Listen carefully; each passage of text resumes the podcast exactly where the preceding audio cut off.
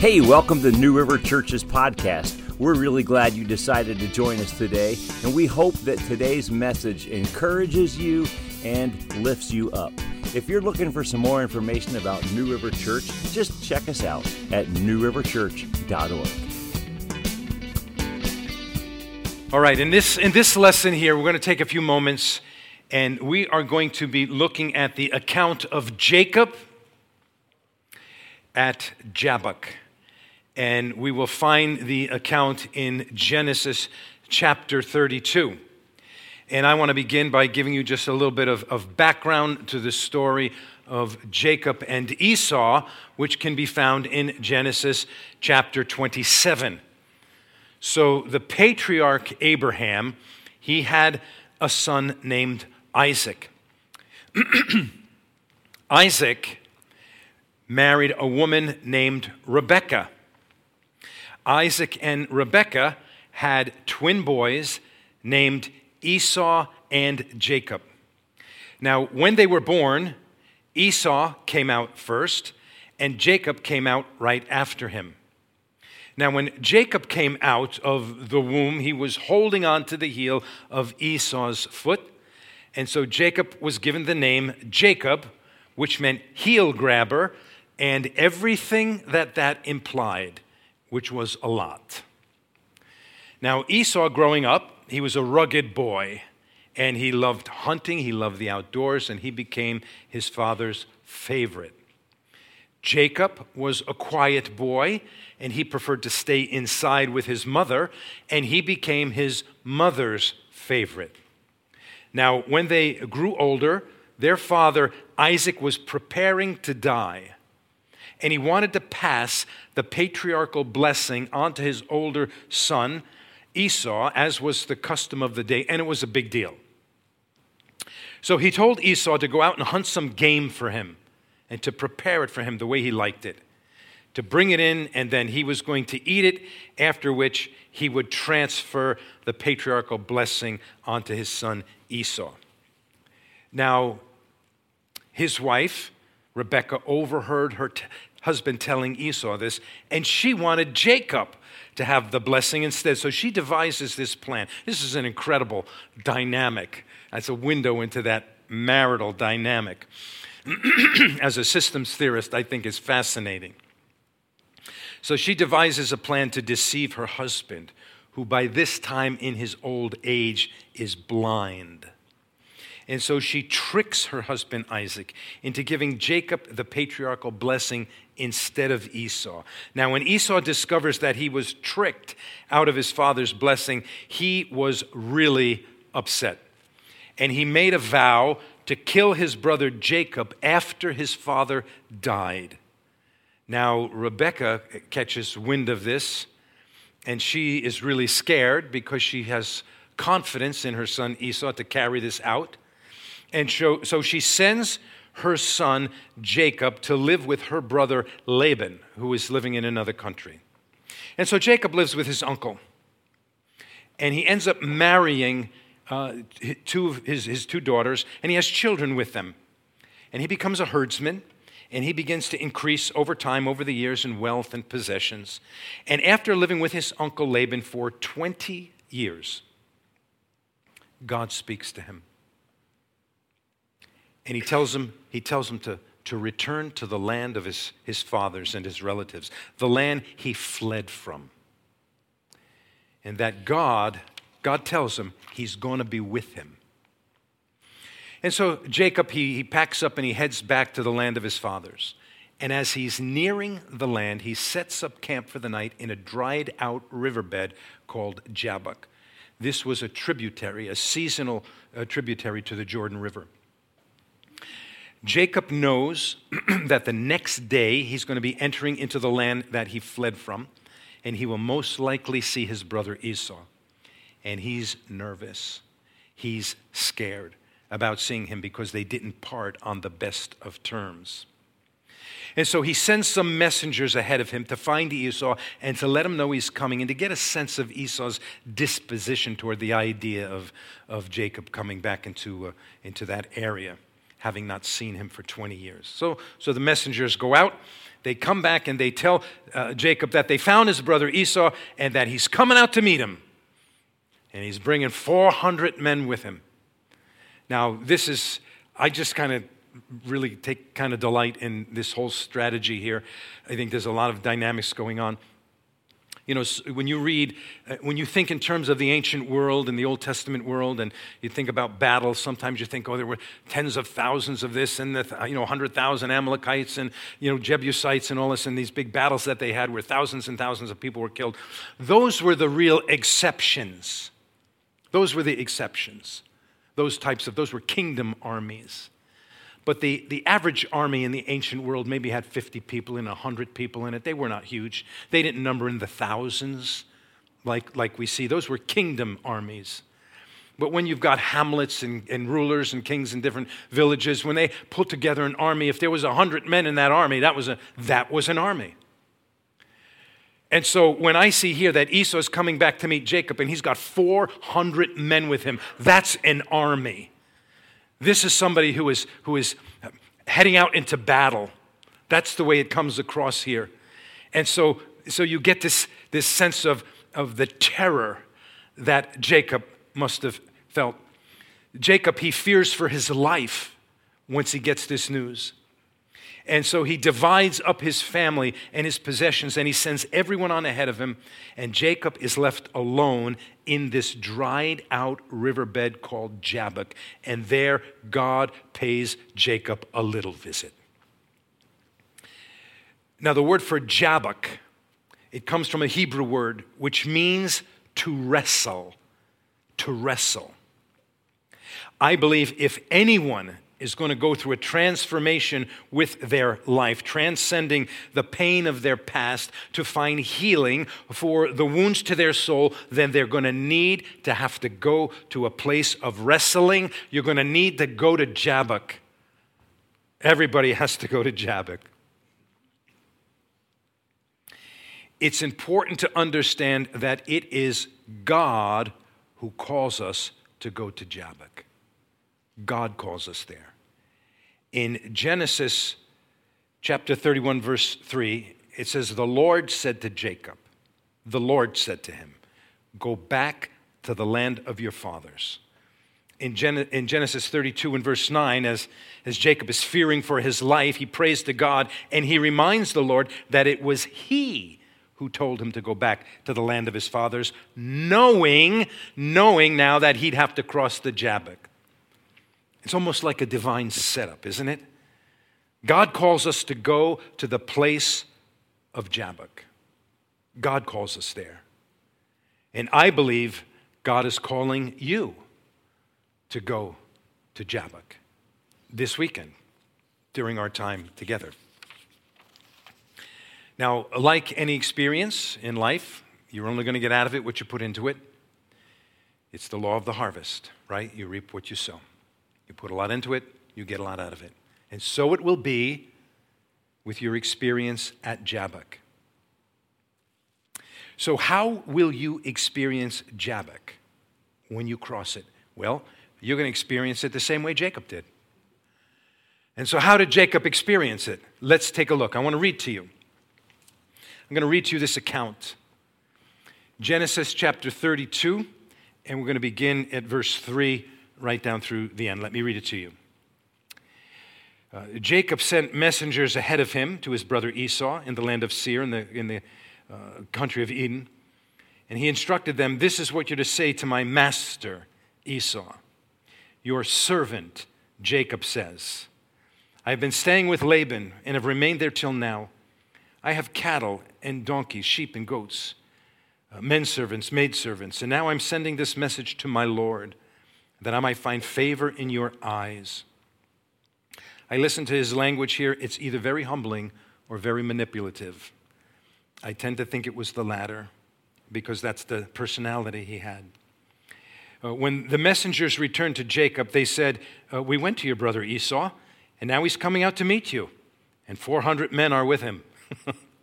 then it says, In great fear and distress. I love those descriptors.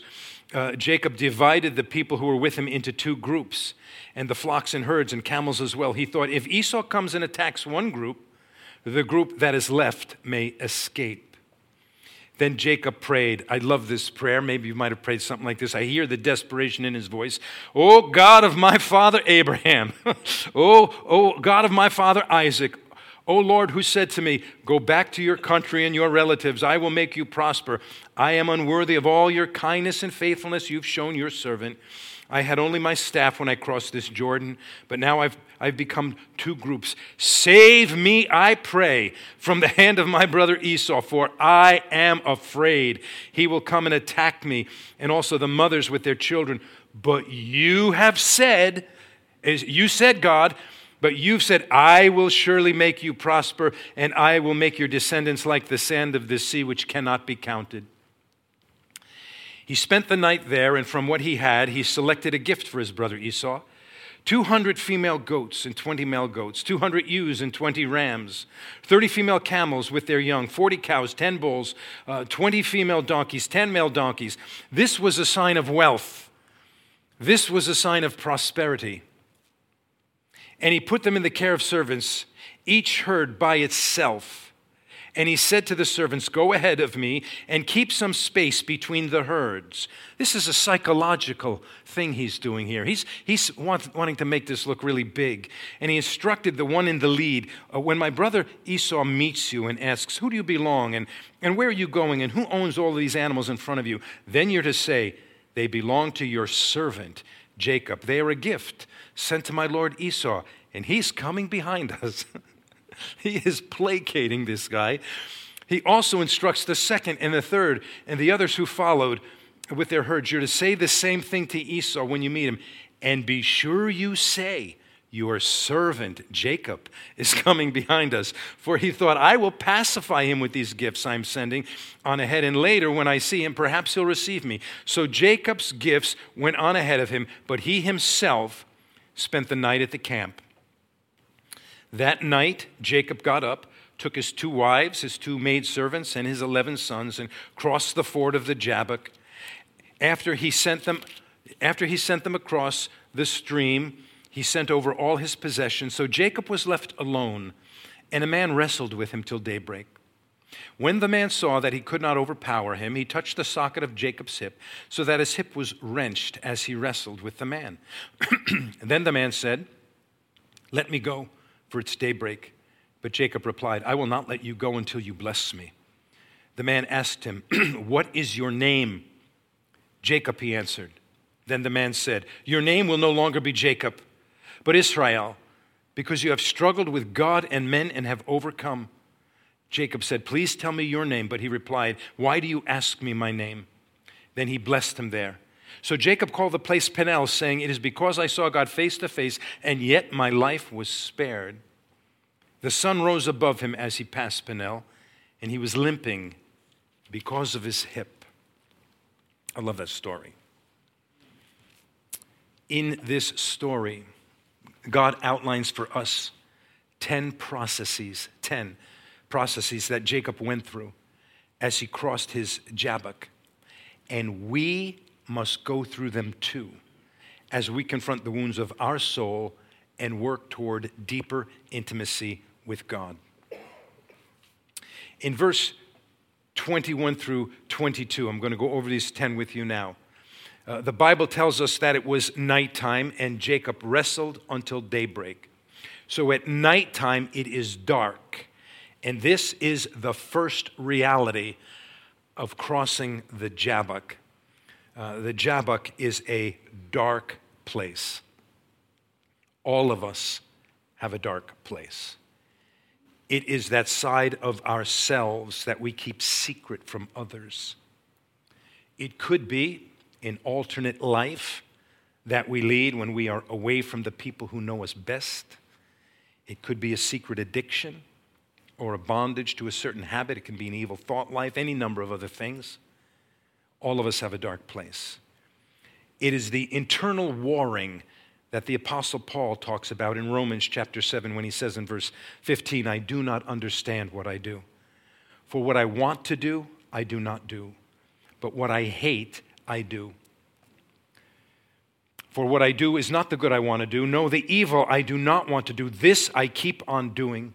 In verse 23 of that same chapter. But I see another law at work in the members of my body, waging war against the law of my mind and making me a prisoner to the law of sin at work within my members. This was the great apostle Paul, who, wrote who was the second largest contributor to the New Testament. This is the dark place of the soul. Paul had it. The great apostle Paul had it. And we have it too. It is that part of ourselves that we want to deny. We don't want to go there. We don't want to look at our pain, our shame. We resist it, we deny it, but we cannot escape it. It haunts us. It haunts us because that which is denied can never be healed. And so the first reality about Jabbok is it is a dark place. The second reality is found in verse 24. And there it says that Jacob was left alone. Jabbok is a lonely place. You go there alone, no one goes with you. It's between you and God alone. And a lonely place can be a scary place. When you are alone, there is no one there except you. Most people are uncomfortable with aloneness. And so they find when they find themselves alone, they have to get busy doing something to distract themselves. And if they can't find something to do to distract themselves, they will retreat into their fantasy life as a way of numbing their aloneness so they don't have to feel it. Now, people often use their fantasy lives to fill their void of aloneness, to fill a wound to their soul, even if it is only temporary. That is what romance novels and pornography and tabloid newspapers and magazines and so much of our media are used for to fill a void in, in a soul wound. So Jabbok is a lonely place. The third reality about Jabbok is also found in verse 24. And it says that the man wrestled with him. Jabbok is a place of wrestling. It's a place of wrestling. It is here that you refuse to hide any longer. You refuse to hide any longer. Here you prayerfully, you prayerfully ask God to show you those parts of your life that you need to heal from. You ask Him to show you your woundedness. Now, this is not an easy thing to do we resist it with all of our physical, mental, and emotional strength. We do not want to go to this place, but let me be quick to point out to you that it was God who called Jacob to go to this place. And when Jacob entered into his time of wrestling, even though he entered into Jabbok alone, he was not alone he was not alone. There was a man with him. Now, many, many theologians believe that the man that Jacob wrestled with is what is called in, in theological language a theophany. Now, a theophany is a pre incarnate manifestation of Jesus Christ a lot of theologians believe that Jesus appeared on several occasions in the Old Testament, but he just was not recognized as, as Jesus. And many believe that this was one of those occasions. Whether it was or whether it was not, to me, is a, new, a moot point. Uh, the fact is that heaven was present with Jacob in his struggle, and heaven will be present with you in your struggle as well. So, the fourth reality now about Jabbok is the byproduct of wrestling. I don't know if you have ever wrestled, maybe in, in school or maybe some siblings, or, excuse me. but wrestling is exhausting. and that's the fourth reality of Jabbok. Jabbok is a place of exhaustion. It is physically, emotionally, and spiritually exhausting. When a person honestly goes to that place of woundedness in their own heart, within their own soul, they find themselves saying with the prophet Isaiah in chapter 6, verse 5 Woe is me, I am undone. This is too much for me to bear. This is too hard. I can't look at this. I don't want to look at this part of myself, but you must. You must press through, as exhausting as it will be. Yet it is here, at this moment, that we move into the next phase of our journey through Jabbok. In verse 25, it says that the man that Jacob wrestled with touched the socket of Jacob's hip, so that his hip was wrenched. It is here that we confront our own woundedness. This is where Jacob is wounded, right here. And this is where we confront our own woundedness. And that's the fifth reality of Jabbok. Jabbok is a place of woundedness. It is here we must, we must honestly confront the reality of our woundedness in all of its pain. It is here we must give voice to our pain. Giving voice to our wound is a powerful spiritual process that I believe is necessary to breaking the stronghold that wound has over our life. We need to give a voice to it. As we come before the Lord in prayer and ask Him to honestly help us confront our pain, God will touch that wound. He'll point it out to us. It's not a mystery to God. He'll bring us to that place where we need to heal from. And when He does, we need to acknowledge it. Now, why is acknowledging your woundedness so important? It is important because that which is denied can never be healed.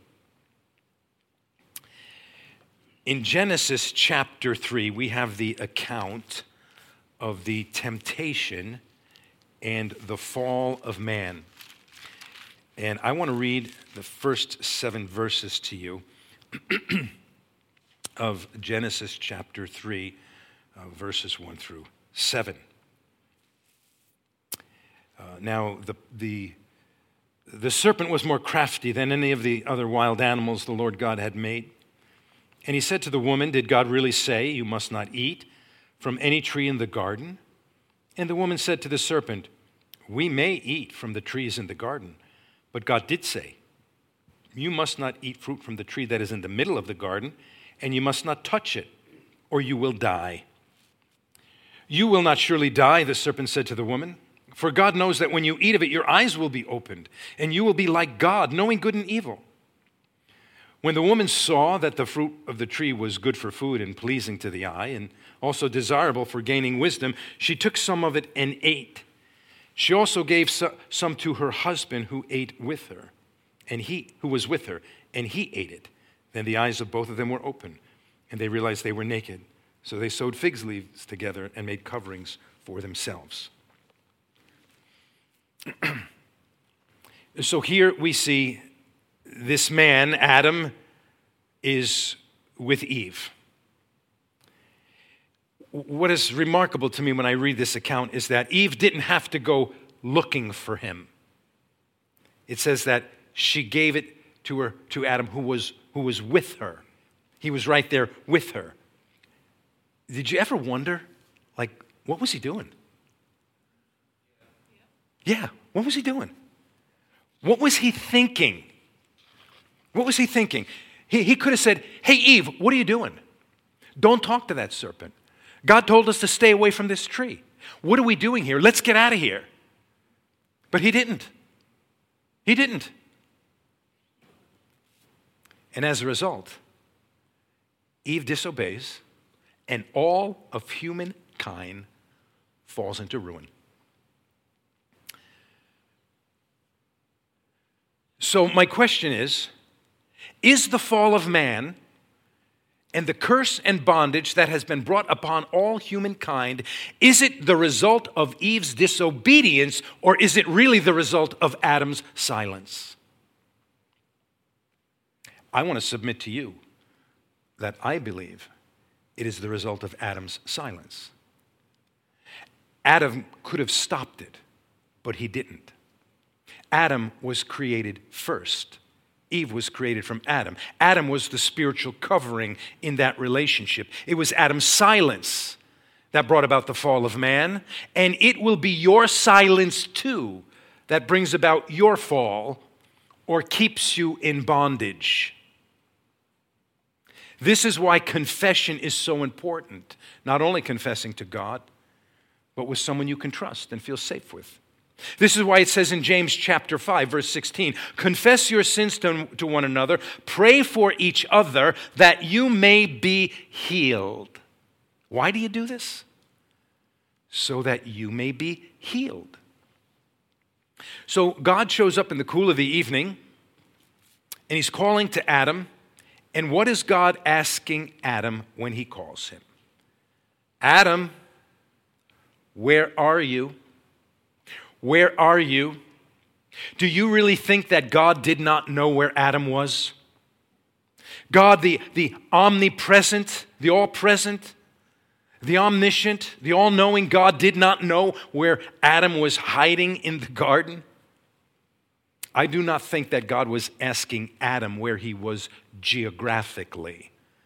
I think he was asking Adam where he was now with regard to his relationship to him. Where are you, Adam? Where are you? Remember, sin is the great separator. It separates us from God, and it separates us from each other. God was giving Adam the opportunity to confess and be healed, to be restored, but Adam's pride was preventing him from confessing. Remember, the Bible says that God resists the proud, but he gives grace to the humble. God was giving Adam the opportunity to humble himself and to receive grace, but Adam refused. So, what does Adam say to God when God gives him this opportunity to confront his failure? What does he do? He blames somebody else. Not much has changed since then, has it? It's always somebody else's fault, isn't it? We always have the answer, a reason why we can't take responsibility for the choices we have made or we continue to make. It's always somebody else's fault. We may say, Well, I never chose to have this happen to me. And you may be right. There's a lot in my life that, that I did not choose to have happen to me. However, you do choose how you're going to respond to those things that happened. You do choose that. Whether you're going to stay stuck or whether you're going to move forward in your life, you do choose that. I have two sisters I mentioned to you last night. I had a, young, a younger sister and an older sister, and, and life was very unfair to us. All of us grew up on the street. And uh, my, my younger sister, um, she, she had it really tough and she I'm, I'm, i came to faith in christ and i mean i've shared with my family i've shared with my sisters and i don't know where they are you know in that. I, I want to believe that my, my, my older sister knows the lord. But my younger sister was so angry. Uh, she died several years ago and i believe it was because of her anger. And i remember when my, my father died i mentioned last night he was cremated. And and when he was dying, uh, he called my sisters and I. We were, we were at his place there, and he, he called us over to his bedside. Well, this is interesting. It's kind of, well, even before that, I went down to see my, my dad once. I was just, just with him, and, and he, he's dying, right? And he says, Mike, he says, I need you to do me, I need you to do me something. I need you to do me a favor. This is my dad. I mean, we've, we've been estranged. We've, we didn't have, you know, we, when I met Jesus, I, I tried to reconnect with my parents and have some kind of relationship with them, but I was only able to have the kind of relationship with my parents that they were capable of having, which was not much, right? And so now my dad's dying. He calls me over to his bedside. He says, I want you to do something. I'm thinking, my goodness, this is my dad's dying wish for, for his son. I said, What is it, Dad? What is it? He said, In my closet, I have a shotgun. I want you to shoot me. That's what he said to me. Yeah, I want you to shoot me. I said to him, Now you ask me. I said, You asked me that when I was 16, there'd be no problem.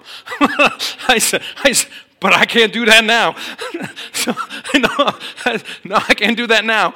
And so, uh, so but, then, but then there was, there was a time when my sisters and I were there, and he calls us over to his bedside.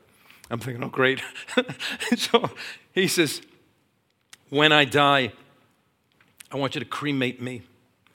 And I want you to take my ashes and I want you to throw them in the, into the ocean over by McCook's Point. I don't know if you know where McCook's is down in Niantic, Connecticut. It's a, it's a little beach there. He used to go there as a park, and he'd sit there and just stare out at the water. And he says, I want you to throw my ashes in the water there. And I said, okay, we'll do that. We'll do that, right? so he dies, and uh, I, I forgives in the summer, I think, and, and we get his ashes, and, and they put him in a box, right? And I put him in my closet, and, and time's going by, and, and we haven't done this. Now it's the end of November, right? My sisters did not want to do this. I'd say, come on, we got to do this. I don't want to do that. I am kind of freaked out by that. So I, I call them up the end of November. I said, look, I can hear dad calling me from the closet. We have got to go, we've got to go do this thing. And so, so they come up and we go out to the shore, and it's, it's this time of year. Like, well, it's cold, it's winter, and so the water's clear. Right? It's cold, so there's no algae, it's crystal clear. And so we go down onto the rocky shore there, and I, and I take this bag of ashes out. Now, I'd never seen human ashes before. And so I'm just looking at it, and I'm, i can kind of be a little metaphysical at times. And, and so I reach into this bag of, of ashes with my hand, and I pull out my father's ashes. And his little fragments of bone and just his ashes and is sifting through my fingers back into the bag. And I, I scoop them out again and I'm lifting and these, I'm looking at them. I've never seen human ashes before. And, and they're sifting through. My sisters are bug eyed looking at me like, what are you doing, Mike? And, but I was just, and I, and I looked at my sisters. This is before my sister died. My younger sister died. And I looked at them. I said, girls, I said, do you see this here? And I'd scoop it up and ashes coming down. I said, this, this represents not only dad's life, this is his lifetime. His lifetime. 80 something years is right here. Every hard day's work my father ever did, ever did. Every foul word he ever uttered. Every beating he ever gave us. Every moment of passion he ever experienced. Every tear he ever cried. It's all here. And then I said to my sisters, What makes this worth it? What makes this worth it? I said to them, It is not worth holding on to your anger. It's not worth holding on to unforgiveness. It's not worth it. And then we, we shook the bag right in the water, and, and I saw this big cloud, this big cloud of gray ashes, and the, and the water would lap in and kind of scoop the ashes and take them out further, and the cloud's getting bigger and bigger and really gray. And then all of a sudden, it starts thinning out and thinning out and thinning out. And it was just a matter of a few minutes. Crystal clear. You'd never known it was there. And I just heard those words from the scriptures life is a vapor. I thought, I just saw it. I just saw a whole lifetime vaporize. And it's like, wow. And I purpose in my heart, come what may, I am not going to hold on to those things that are toxins to my soul. I am not going to hold on. That listen, people have done me wrong. If you think of it, it's happened. And, and I am not going to hold on to that. I'm not going to let the devil get the victory in my life. I'm going to let God use my life. God will redeem your life if you give it to Him. If you give Him that pain, He will not waste your suffering. I don't know where that came from, but that's just a little. it is powerful. I think about it often. and you know, as that, that water was lapping in, I, I picked up a little rock like this, about this big. I told my sisters, pick up a rock that represents your life. And so they each picked up a little rock. I picked up a little rock. And, and I put it in my shop. my little pottery shop in my house, and I put it there on my counter. I got a little fountain, and I put the rocks on it. That's the only monument I have to my father. There's no evidence of him on the earth. You know, other than it's me, you know. Yes.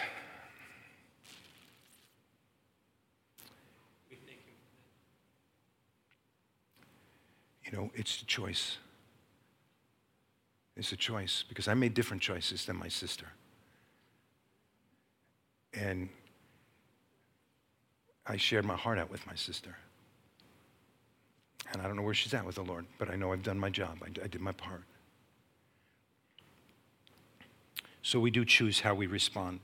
So it is your silence about your pain, about, about the way life has wounded you, about the bad choices you've made, about the wound in your soul, in your heart, that keeps you from moving forward with your life. You remember from the pottery illustration, the unproductive ways that we experience life, they're really a result of the wounds in our life that we've never healed from. If you don't heal from your wounds, you organize your life around them, then you end up recreating them. Remember, we learned that last night. You organize your life around them, or you re- and you're going to end up recreating them. So, breaking the silence about these wounds is the first part in healing from them. So, why do you need to break the silence? I've said it, this is just a refrain. Get this in your, in your head because that which is denied can never be healed. You will never be able to heal from something you refuse to accept, that you deny. And we'll talk about that in two more, more classes from now. Okay, so the fifth reality about Jabbok is that Jabbok is a place of woundedness. Then in verse 26, the man that Jacob was wrestling with said to him, Let me go. But Jacob would not let him go until he blessed him. Jacob's tenacity is a reflection of his desperation. And it is, and this is the sixth reality of Jabbok. Uh, can we move to the next slide? There it is. Thank you. Jabbok is a place of desperation. Uh, when we are in a desperate situation, we do one of two things. We will either give up or we will fight. That's what we do. We, f- we flee or we fight. Let, remind, let me remind you uh, that we're in a war. 2 Corinthians 10.3 tells us we're in a spiritual war, fighting an unseen enemy, and we fight with spiritual weapons. I'm going to talk to you about those in our, that in our last lesson. So when you go to Jabbok, I want to encourage you to fight. I want to encourage you to be desperate for your healing. I want you to be desperate to hear from God. I want you to be desperate to break the stronghold this is, has had on your life and is holding you back from going to the next level with God. Jabbok is a place of desperation. The seventh place uh, we enter into at Jabbok is found in verse 27. And here, the man who wrestled with Jacob asks him his name. This is really powerful. Genesis 25, verses 24 and 26, uh, we have the story of Jacob's name. Remember, his name was heel grabber, right? It, it also meant cheat, it meant swindler, it meant liar, it meant someone who could not be trusted. And that was very much an accurate uh, representation of who Jacob was. And, and the seventh passage is when we confront the reality of who we are. It is here that we answer the question, What is my name? This is a powerful moment. It's here we say, My name is liar, my name is cheat, my name is deceiver, my name is addict, my name is gossiper, lustful person, adulterer, angry person, unforgiving person. You put whatever it is you are in there, but there is where you own your name. It is here that you wrestle with God and you wrestle with yourself. You wrestle with owning your story. You have to own your story. You confront the reality of your woundedness and how this has been sabotaging your life. This is a place of honesty, humility, and brokenness. It's important to remember that this inventory that you, of you, uh, that you do of yourself, it is not going to reveal anything about you that God does not already know. Think about that. That's very freeing. The reality of your story, the reality of who you are, all those things you don't want to accept, it's not going to reveal anything about you that God doesn't already know. In verse 27, when the man asked Jacob what his name was, Jacob answered and said, When he said Jacob, his entire life story was wrapped up in that name. But what is powerful here, if you'll notice, it wasn't until Jacob was willing to own his name then, that God was then free to change his name. This is powerful. This is a moment of transformation. Then the man said, Your name will no longer be Jacob, but Israel. Right here, he changes it. Jacob owned his story, he owned his name. The angel says, Your name is no longer going to be Jacob, it's going to be Israel because you've struggled with God and with men and have overcome. Isn't it interesting? That, that, that this angel says to Jacob, You've struggled with God and with men, and yet there was no one there. There were no men there. So, why did he say that? He said that because he knew Jacob had wrestled with men his entire life. This was, he, his life was one of conflict and mistrust. Now, when you do not own your pain, you have to live from the place called the false self. We learned that in the last lesson. And the false self will always be at odds with the rest of the world. And this was Jacob's life. This was his life. And so the seventh passage through Jabbok is where we confront the reality of who we are and we own our name. Then what happens? Verse 28 tells us Jacob's name is changed. It's changed from one who supplants to one who overcomes. That's beautiful. Jacob is transformed from a deceiver, a supplanter, to an overcomer. And this is the next passage through Jabbok. Number eight, the eighth place Jabbok takes, Jabbok takes us to is a place of transformation and overcoming. It's a place of transformation and overcoming. We are transformed because we have brought a stronghold into the light. We've exposed our wound, our shame, our failure. And when we do this, God is able to release us from the control that that wound has had on our life and to fill that wound with the healing balm of His love and forgiveness. We experience God in a way that we have never experienced Him before. It's that subjective, personal knowing that we talked about in the last class. We reveal to God our ugliness, our pain, and God looks at us through the lens of the cross. And we come to understand something about the love of God that we never understood before. And this understanding changes us, it transforms us. It truly is a spiritual work. And this leads us to the next passage through Jabbok, and that's number nine. Jabbok is a place of renewed vision renewed vision. Verse 30 says So Jacob called the place Peniel, saying, It's because I saw God face to face, and yet my life was spared. I saw God. You know, when at the very when, when god started the ministry with a journey to the potter's house for me i was teaching at the graduate level and, and i was doing this class exercise and then i would I was, I was learning pottery. I just was really learning it starting off. And, and I used to come home and I would sit at my wheel and make pottery, and it was therapeutic for me. It was like, you know, it was like art, like therapy. And I remember sitting at the wheel, the very one I was sitting at last night, and thinking of the order of operations. All the order of operations you have to go through to create something, and how you can't skip a step. You can't go step one, two, four. If you do not do step three, Step four will never happen. And as I was thinking about that, the Holy Spirit just got a hold of me and just kind of spoke to me and said, Mike, you understand this as it relates to fashioning clay. But don't you realize this is exactly what I'm doing with your life? As I'm fashioning your life into the plans that I have for you. And all of a sudden, God just brought me through like a life review. Like I just saw my whole life from when I was a little kid growing up through the streets with this functional family, the streets, the, the whole thing, and showing me the ways that I hurt people and the ways that other people hurt me. And God said, Mike, if you give this to me, but not just in word, where people will say, Oh, Jesus, take my broken life, but then they don't let Jesus do anything with it.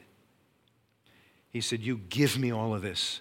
And I've been walking with the Lord for a long time at this point.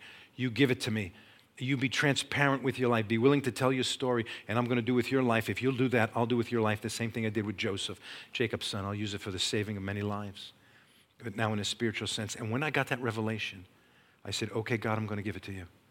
I'm going to give you all of my pain, all of my guilt, all of my shame.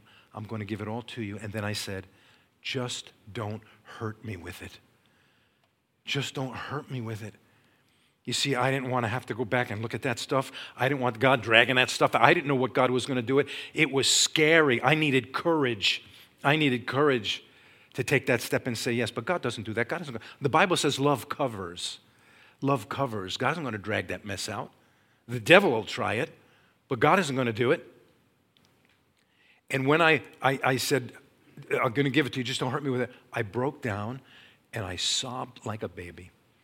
I sat at my wheel and I heaved and I sobbed and I wept and I wept and I wept till I had no strength left in me. And when I was done, I felt like Jacob at Peniel. That's exactly what I thought. I felt like I have just met God face to face and I have lived. I have lived. And then I thought, I've got to show this to everybody. That's what I said. And I brought it into my class. I brought my wheel because my class was all about spiritual formation and God using our brokenness and that whole thing. And I brought it into my class. And these classes are three hours and 15 minutes long, one sitting. So it's, uh, I got you for a while. And, uh, and, and I set up my wheel in my class. My students are coming in. I had about 25 adult students. This is a representative sample of my class. And, and I said, Look, class, forget the syllabus. God showed this to me about my broken life. Now I'm going to show it to you about yours. And I didn't know what I was going to say or do. I just started making pottery. And I'm just making pottery and I'm talking. I'd say, okay, Doug, remember that thing you shared with the class that happened to you? Can you see how God used that to, to shape your life and now you're pursuing a degree as a counselor? Uh, Glenn, remember that thing that you shared with the class that happened to you? Can you see how God used that? The Holy Spirit showed up in that class. The place was a wreck. It was a wreck. People sobbing at their desks. I'm not talking like this. I'm talking shaking, heaving, just making noise, wailing. It was unbelievable. Oh, the poor receptionist.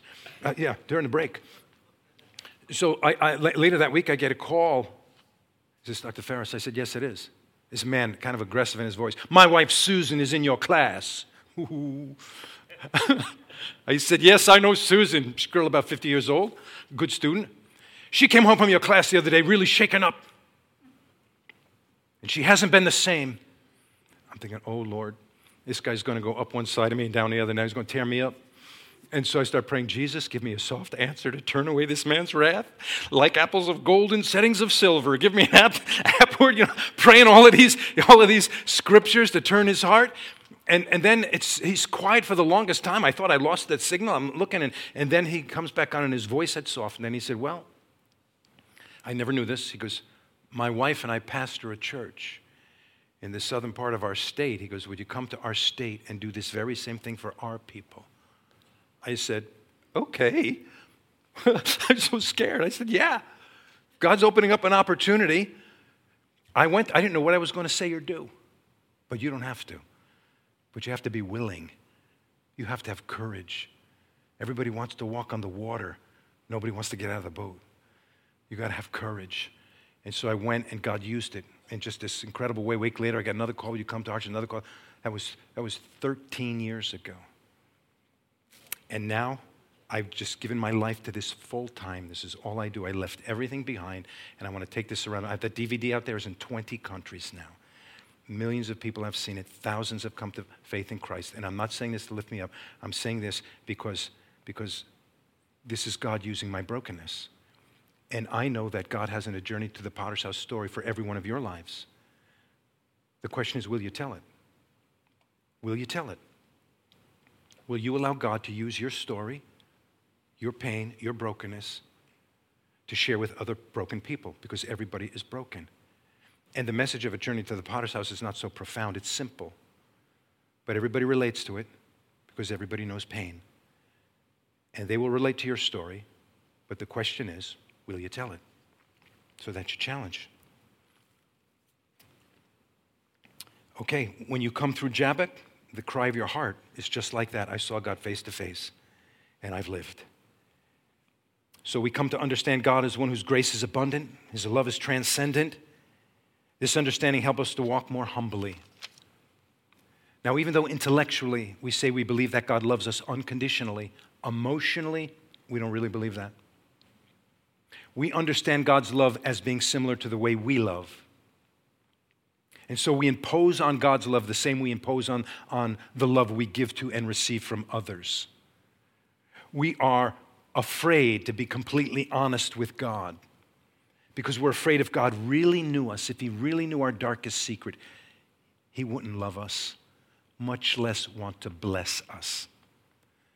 When you come through Jabbok, wrestle through that dark place, you understand that God knows about your dark place. He accepts you as you are, yet He loves you too much to leave you there. And you're going to come to your senses, and like the prodigal, you're going to come running into the Father's arms, and you're going to understand the love of God differently. it will not only change your vision of God, it also changes your vision of how you see yourself and how you see life. And you'll understand that your life, in all of its pain, with all of its failure, with all of its brokenness, it has a broader purpose in God's plan if you will let it be a part of that plan. You will understand the truth of Genesis 50 20. The one that I got is that God, what was intended to harm you, God can now use for the saving of many lives. So, this ninth phase is, uh, is, is, a place of renewed vision and permanent change. The tenth and final phase at Jabbok is Jabbok is a place of new beginnings and permanent change. I love this. In verse 31, it says, The sun rose above him as he passed Peniel, and he was limping because of his hip. It says, It rose above him as he passes Peniel. He's passing it now. That means it's behind him. He passed it. It was over. It is a new start. The sun rose above him. It's the dawning of a new day, it's a new beginning. Wouldn't you like to have a chance to start over again? Wouldn't you like to have a chance to have a new beginning? Well, you can. You can have it. But you've got to go to Jabbok to get it. In this last part of the verse, it says that he was limping because of his hip. He didn't leave his wound there, he transcended it. You can't undo your past, but you can transcend your past. You can learn to live free of the negative influence of your, of your past. If we move, if we fast forward now in Genesis to chapter 47, in verse 31, here we see Jacob now, this same Jacob who was wrestling at Jabbok. He is now reunited with his son Joseph. He's been living in, in Egypt for some time now, and now Jacob is an old man and he is preparing to die. And he asks his son Joseph, to take his bones, don't bury him in Egypt, but to take them and to bury them with his fathers. And when once he gets Joseph to agree to do this, it says in verse 31 that Israel, that's his name now, Israel, which meant peace, peace with God, Israel. It says he worshiped as he leaned on his staff. Now, many theologians believe that the reason he had a staff to lean on was because of his hip that was put out at Jabbok that he carried that wound with him the rest of his life. That staff symbolizes that Jacob is no longer leaning on his own strength, he's leaning on the strength of God. Isn't this a beautiful picture? It is my prayer for you that as you go through Jabbok, you too will learn to lean less on your own strength and more on the strength and intimacy with God.